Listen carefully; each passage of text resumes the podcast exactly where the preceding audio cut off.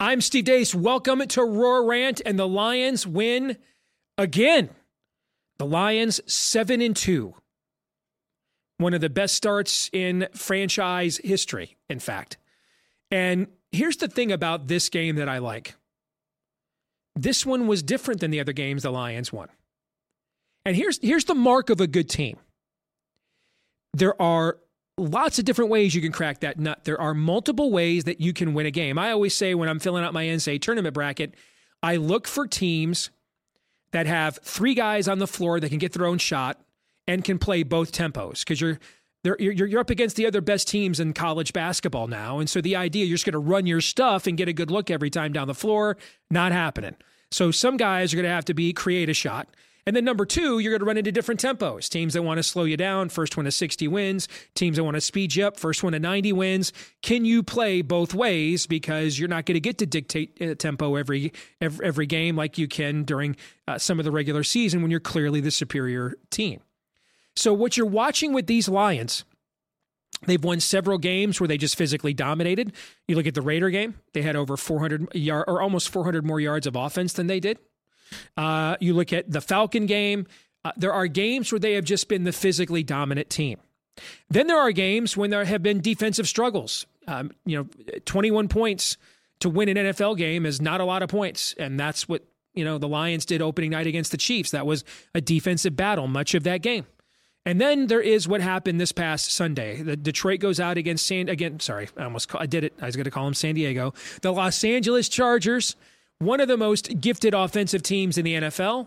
And after a great start by the defense, the the rest of the game from the middle of the second quarter on, the defense was barely a speed bump, and the Chargers scored on five straight drives. So, going to have to win in shootout variety now. And the Lions managed to do that. Over 200 yards rushing, over 300 yards passing. It's one of the few times in the history of the franchise, only the third time actually, in the history of the franchise, three players had over 100 yards from scrimmage in the same game.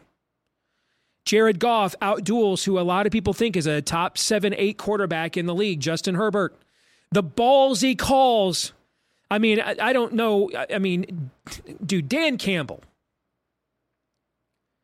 Seriously, I mean, that dude's got to wear the baggiest pants in the NFL with what he's carrying down there right now. I mean, it's fourth and two. You don't kick a go ahead field goal, you go for it. And you're like, I don't want to give them the ball back. So we're going to end this game right here with us having the ball. You get it and then run out the clock and hit the game winning field goal at the buzzer. That's another reason why analytics say Dan Campbell this year is the best coach in the NFL. No coach his decisions have had no higher bearing on his team's record than Dan Campbell's right now. That's a fact, according to a lot of analytics that are out there. And it's decisions like that with the way they manage the game.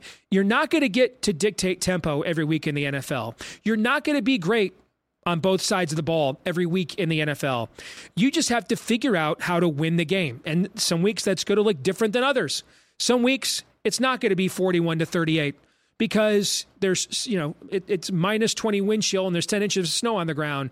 So it's going to be you know 10-9 and get the hell out of there. Just win baby as al davis used to say. And that's what the lions are doing right now. They're just winning baby by any means necessary by any method necessary. The defense has been terrific a lot of the last few weeks.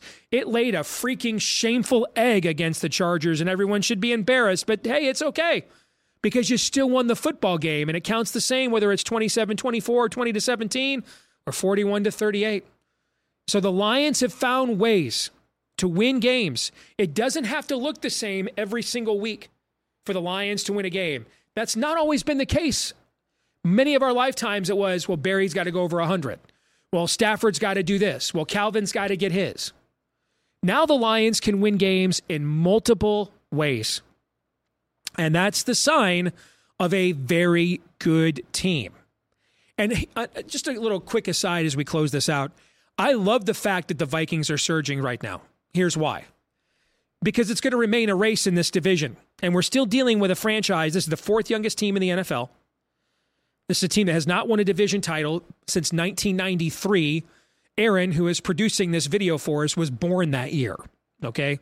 He's now married with a kid, another one on the way, and owns his own home. That's how long ago that was. All right. So this is not a franchise used to a lot of success. I would get worried, um, even with a coach like Campbell, about coasting too early um, wrapping this thing up by the first of December, and then you're kind of going through the motions and not going into the playoffs on your, you know, playing your best. I like the fact that the Vikings have rallied. I like the fact that they're going to make this a race now down the stretch, and the Lions are going to have to be sharp all the way through because a few weeks ago it looked like this thing was going to be over by Thanksgiving week. Right. So I think that just the more we can do with this team as it's on its ascent to keep that eye of the tiger, to keep that hunger, that chip on the shoulder, I think is is for the betterment of us as fans and certainly for them as a team as well. So Detroit finds a way to get it done again. They're still the number two seed in the NFC with a very favorable schedule down the stretch. Let's keep it going. We'll be with you here next week on Roar Rant. What if you could have a career where the opportunities are as vast as our nation, where it's not about mission statements, but a shared mission?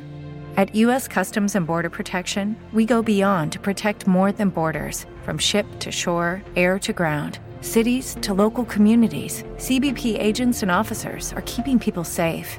Join U.S. Customs and Border Protection and go beyond for something far greater than yourself. Learn more at cbp.gov/careers.